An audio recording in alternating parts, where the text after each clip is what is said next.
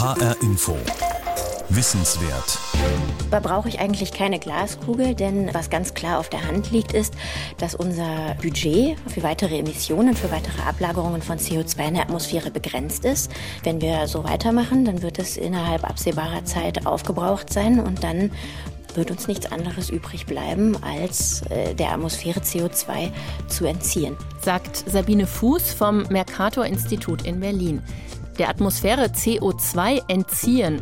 Man spricht auch von negativen Emissionen. Zahlreiche Klimaforscher sind überzeugt, wir brauchen solche Techniken, um die Klimaerwärmung überhaupt noch aufhalten zu können. Das Thema heute in HR Info Wissenswert. Mein Name ist Judith Kösters. Tausende Wissenschaftler, Klimaaktivisten und Politiker treffen sich in den kommenden zwei Wochen in Bonn zum Weltklimagipfel. In Paris haben sich die Staats- und Regierungschefs der Welt vor zwei Jahren feierlich versprochen, die Klimaerwärmung auf maximal zwei Grad zu begrenzen. Damit das gelingt, müssten die Industrie- und Schwellenländer in den nächsten Jahren damit aufhören, Energie aus fossilen Rohstoffen zu gewinnen. Doch das Umsteuern geht zu langsam voran. Mein Kollege Stefan Ehlert hat als Reporter im vergangenen Jahr vom Klimagipfel in Marokko, in Marrakesch, berichtet. Schon damals fiel ihm auf, das Thema negative Emissionen war zwar auf den Fluren in aller Munde und tauchte auch in offiziellen Dokumenten auf, die allermeisten Klimaverhandler scheuten sich jedoch, öffentlich darüber zu sprechen und Stellung zu beziehen. Gerade deshalb wollte Stefan Ehlert mehr erfahren und hat sich an die Recherche gemacht. Die Zukunft rauscht wie ein Staubsauger. Eine Ansammlung von Containern, Rohren und Ventilatoren auf dem Dach einer Müllverbrennungsanlage. So präsentiert sich das Pilotprojekt der Firma Climeworks im Schweizer Hinwil, südlich von Zürich. Climeworks, gegründet von Studenten der Eidgenössischen Technischen Hochschule Zürich, hat es mit dem Betriebsstart seines Supersaugers in diesem Jahr bis in die Fernsehnachrichten geschafft. Der nach Angaben von Climeworks weltweit erste kommerziell betriebene Kohlenstoffdioxid-Staubsauger soll der Atmosphäre CO2 entziehen. Climeworks Marketingchef Valentin Gutknecht erklärt das Verfahren. In diesen CO2-Kollektoren wird Umgebungsluft angesaugt mit einem großen Ventilator. In diesen Kollektoren befindet sich ein Feststofffilter, der mit Aminen bestückt ist. Also das ist eine feste Base und das CO2, das ist eine Säure. Und wenn das CO2 sich auf der Oberfläche mit dieser Base trifft, dann geht es eine Bindung ein. Eine Bindung eingehen, das heißt, das Treibhausgas kann zunächst nicht mehr in die Atmosphäre entweichen. Jedes Jahr will Climeworks der Atmosphäre so rund 900 Tonnen CO2 entziehen, so viel wie 200 Autos im Jahr ausstoßen. Kohlenstoffdioxid ist ein geruchloses und farbloses Gas aus den Bausteinen Kohlenstoff und Sauerstoff. Weil der Mensch im Zuge der Industrialisierung zunehmend fossile Energieträger verbrannte, stieg der CO2-Anteil in der Atmosphäre massiv an. Die höhere CO2-Konzentration in der Atmosphäre wirkt wie eine Treibhausfolie, sie heizt das Erdklima auf.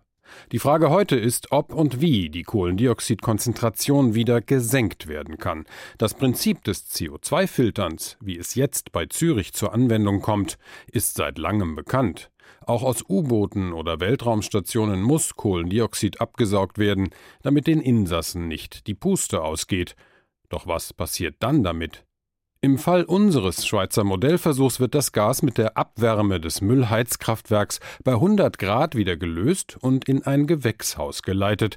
Dort soll es, sagt Valentin Gutknecht von Climeworks, die Photosynthese von Gurken und Tomaten ankurbeln. Das reine CO2 gelangt hier aus diesen kleinen Löchern aus dem Schlauch heraus und verteilt sich hier in der Umgebungsluft und gelangt so dann zu den Pflanzen.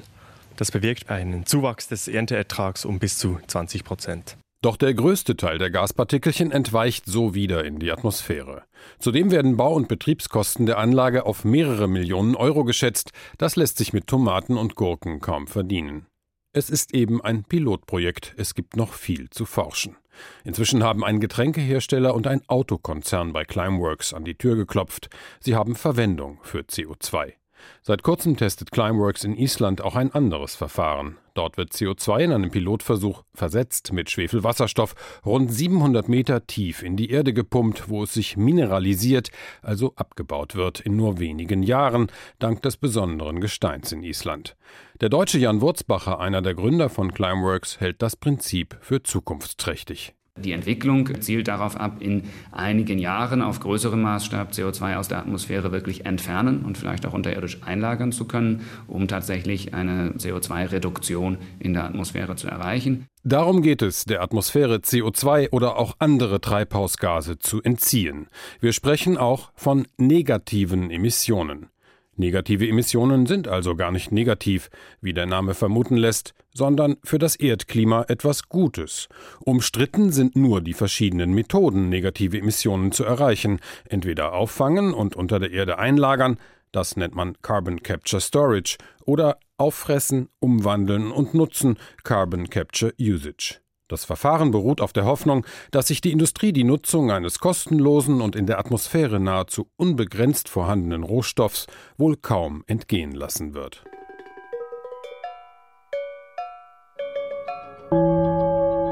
Hier ist das erste deutsche Fernsehen mit der Tagesschau.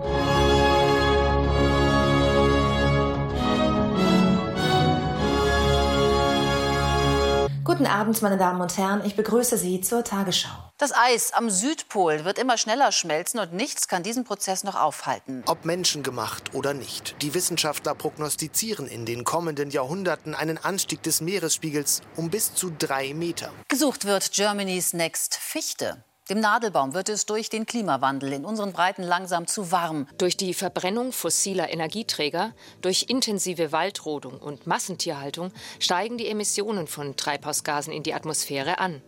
Der Treibhauseffekt wird verstärkt, die Erde heizt sich auf. Erst 2010 hatte sich die Weltgemeinschaft darauf verständigt, die Erderwärmung im Vergleich zum vorindustriellen Zeitalter auf unter zwei Grad zu begrenzen.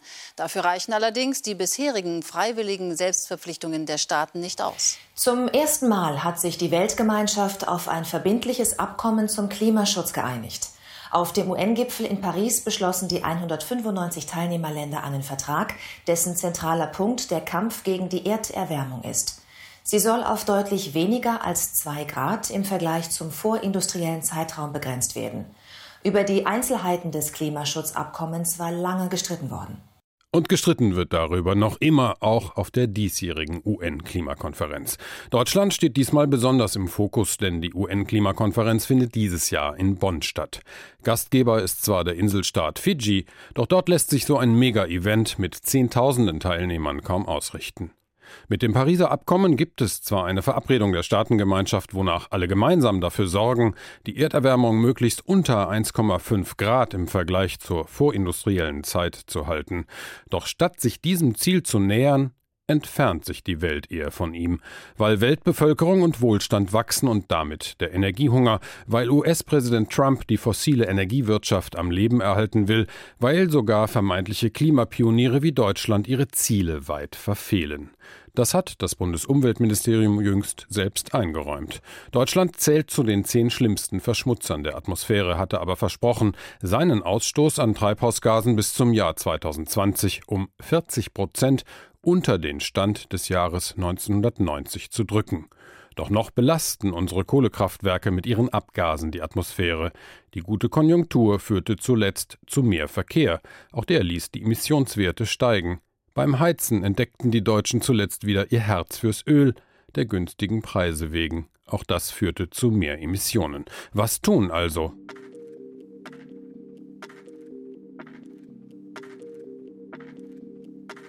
Da brauche ich eigentlich keine Glaskugel, denn was ganz klar auf der Hand liegt, ist, dass unser Budget für weitere Emissionen, für weitere Ablagerungen von CO2 in der Atmosphäre begrenzt ist. Es war schon begrenzt für zwei Grad und für 1,5 Grad ist es noch begrenzter. Und wenn wir Jahr um Jahr weitere über 40 Gigatonnen CO2 ausstoßen, wird dieses Budget immer kleiner. Wenn wir so weitermachen, dann wird es innerhalb absehbarer Zeit aufgebraucht sein und dann wird uns nichts anderes übrig bleiben, als äh, der Atmosphäre CO2 zu entziehen. Sabine Fuß ist Volkswirtin am Mercator Institute on Global Commons in Berlin, einer Denkfabrik, die sich damit beschäftigt, wie weltweit verfügbare und allen gehörende Dinge wie das Klima oder die Ozeane am besten zu schützen sind. Tag für Tag jongliert die Forscherin mit Gigatonnen an Treibhausgasen, die wir Menschen in die Atmosphäre pusten. Sie ist sich einig mit vielen Experten, die sagen, Ohne negative Emissionen wird es nicht gehen. Ohne moderne Technologien, die der Atmosphäre die schädlichen Gase wieder entziehen, wird die Erderwärmung nicht zu stoppen sein. Von der Berliner Stiftung Wissenschaft und Politik über das Potsdam Institut für Klimafolgenforschung mit seinem Chefökonomen Ottmar Edenhofer bis hin zum Worldwide Fund for Nature WWF sind laute Rufe zu hören nach dem Einsatz neuer Technologien zur Beseitigung von CO2. Das Kind einmal in den Brunnen gefallen soll da wieder herausbefördert werden, so ließe sich sprichwörtlich umschreiben, was den Klimaexperten vorschwebt.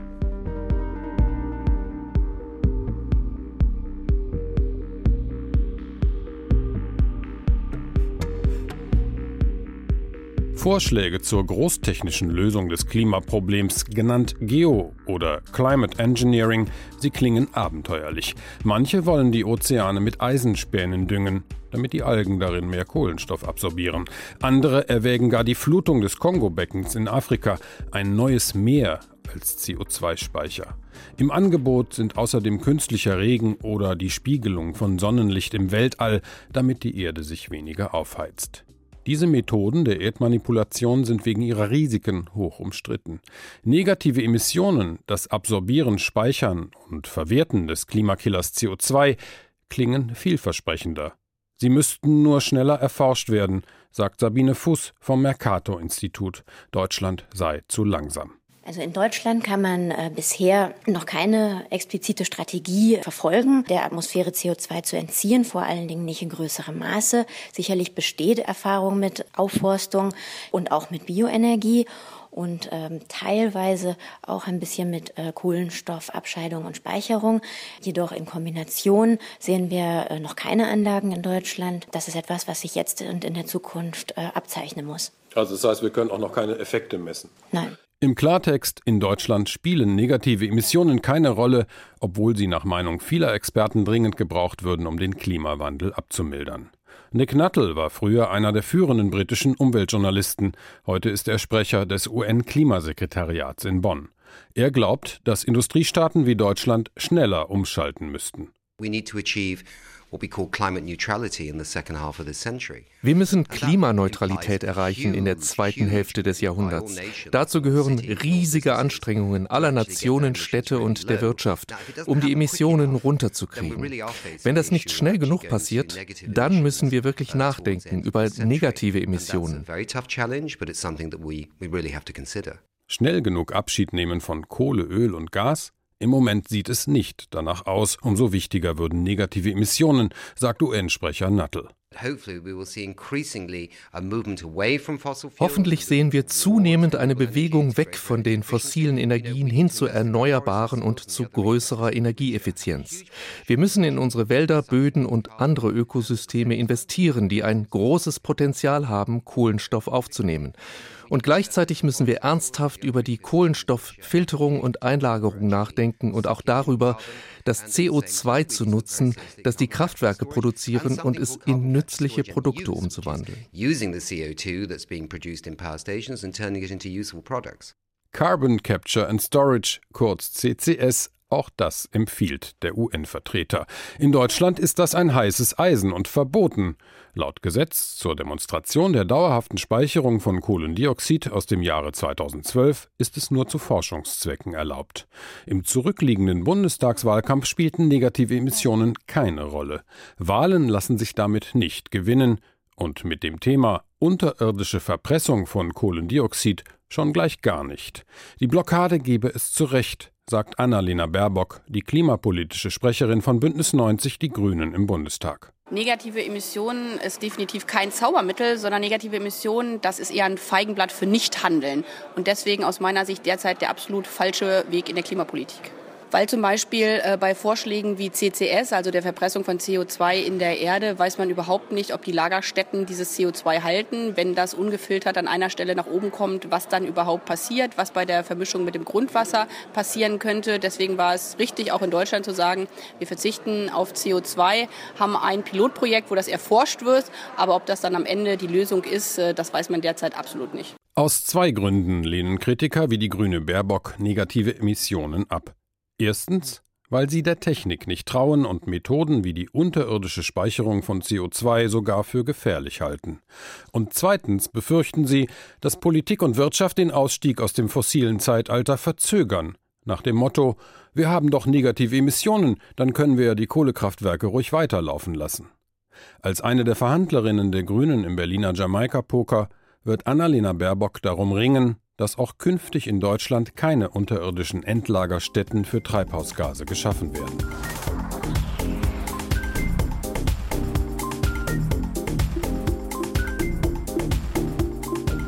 Negative Emissionen. Nee, nee, kann ich Ihnen nicht sagen. Was soll das sein? Ist das was, was sich mit Banken beschäftigt oder hat es mit Autos zu tun? Nichts Gutes. Keine Ahnung, weiß ich nicht. Negative Emissionen. Dem normalen Bürger sagt der Begriff nichts. Regierungen sollte dagegen klar sein, was der Internationale Klimarat schon vor fünf Jahren in seinem Sachstandsbericht festhielt. Negative Emissionen sind unumgänglich, wenn die Klimaziele erreicht werden sollen. Dennoch redet keiner drüber, monieren die Forscher Oliver Geden und Stefan Schäfer in einem Aufsatz für die Zeitschrift der Berliner Stiftung Wissenschaft und Politik. Zitat da bis heute keine politische Debatte zu Negativemissionen geführt wird, lassen sich eventuelle Interessenskonflikte und Akzeptanzprobleme allenfalls erahnen. Am problematischsten ist, dass sich fast alle derzeit favorisierten Technologieoptionen noch im Frühstadium ihrer Entwicklung befinden, ihr Potenzial für einen erfolgreichen Einsatz also höchst ungewiss ist. Sprich, wir wissen zu wenig. Und wenn wir dann irgendwann genug wissen, sind wir zu spät dran, um den Klimawandel noch abzubremsen. Zu viele Fragen sind offen. Werden negative Emissionen international angerechnet als Beitrag zum Klimaschutz? Sollen nachwachsende Wälder Biomasse der Atmosphäre im großen Stile Kohlenstoff entziehen, um dann in Kraftwerken verheizt zu werden? Die Abgase müssten dann eingelagert werden, damit sie nicht wieder in die Atmosphäre entweichen. Lieber nutzen. Aber lassen sich Treibhausgase in der Dimension von Gigatonnen nutzen? Davon geht das Bundesministerium für Bildung und Forschung offenbar aus. Eine Sprecherin teilte auf Anfrage mit, wir forschen aktuell prioritär an der direkten Wiederverwertung von Abgasen, Carbon Capture Usage. Die Nutzung der Abgase ist zwar technologisch aufwendiger als deren Speicherung, aber es ergeben sich neue Geschäftsmodelle für nachhaltige Produkte. Also nicht Storage, Speicherung, sondern Usage, Nutzung ist das Ziel der Behörde. Im Sprachgebrauch der Ministerialen verwandelt sich das Treibhausgas Kohlendioxid in einen Zitat Rohstoff der Zukunft. Aus dem Klimakiller CO2 wird so ein Schatz, den es zu heben gilt. Nur wie? Um das herauszufinden, hat die Bundesregierung vor sechs Jahren 100 Millionen Euro an Forschungsgeldern bereitgestellt. Doch nur gut ein Drittel der Mittel wurde bislang abgerufen. Unter anderem von einem Unternehmen in Hessen, der Brain AG in Zwingenberg.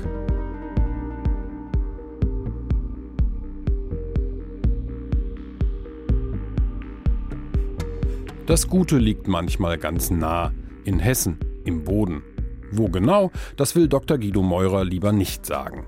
Er ist Vizepräsident der Brain AG im südhessischen Zwingenberg. Die Brain AG mit ihren rund 240 Beschäftigten ist ein Forschungsunternehmen, seit 1993 tätig im Bereich der sogenannten weißen Biotechnologie. Das ist die industrielle Anwendung von Naturstoffen und Mikroorganismen wie Bakterien. Der Name BRAIN steht für Biotechnology Research and Information Network. Die Firma unterhält ein Mikrobenarchiv mit Lebewesen, von denen selbst Alchemisten im Mittelalter kaum zu träumen gewagt hätten. Erst vor wenigen Wochen hat ein Baukran einen Container aufs Firmengelände gehoben, in dem soll ein urzeitlicher Mikroorganismus aus Industrieschlacken Edelmetalle herauslesen.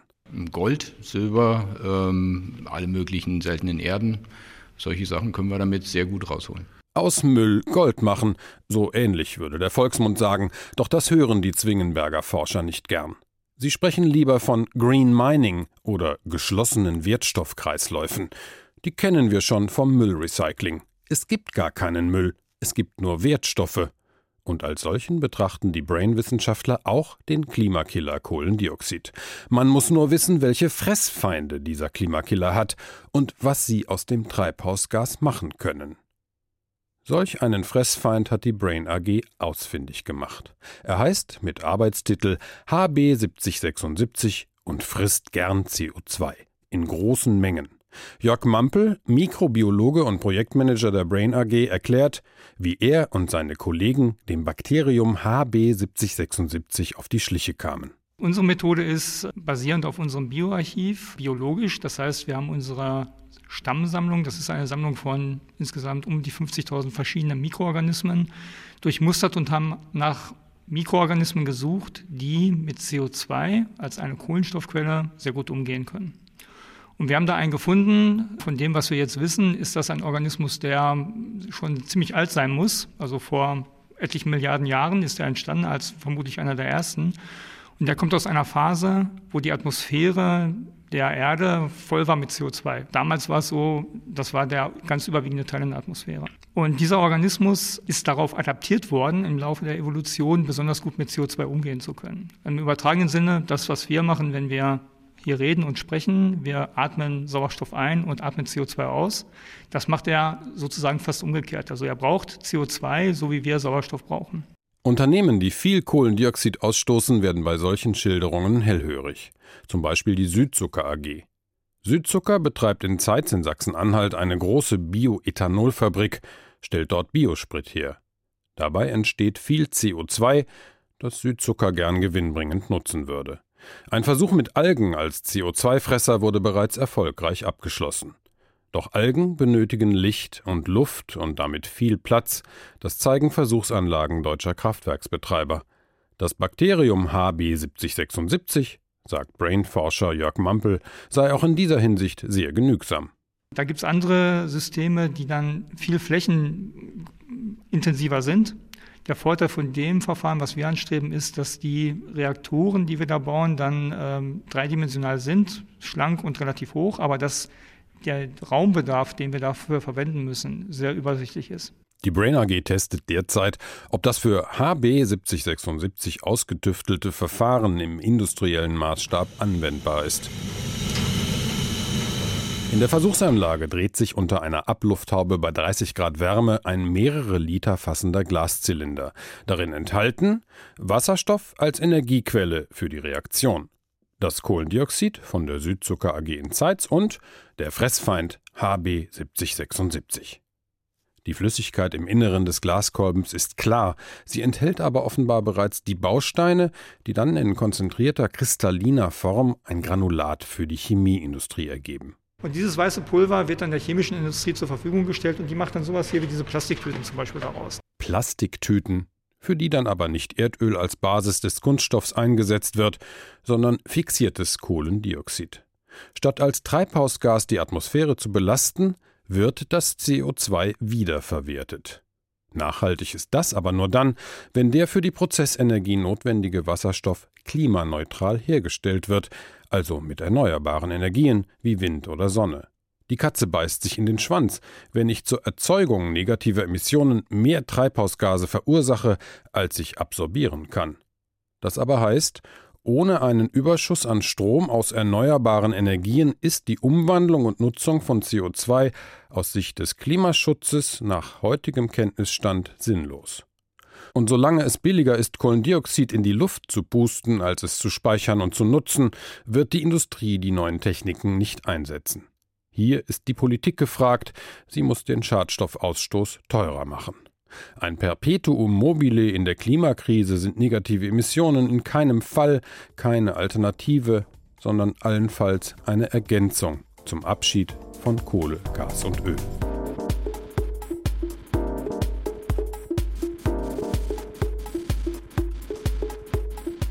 Können negative Emissionen das Klima schützen? Stefan Ehlert ist der Frage für HR Info Wissenswert nachgegangen. Sie können diese Sendung und viele weitere Wissensthemen auch im Internet nachhören, als Podcast auf hrinforadio.de. Für Schüler und Lehrer in Hessen steht die Sendung als Unterrichtsmaterial zur Verfügung. Ich bin Judith Kösters.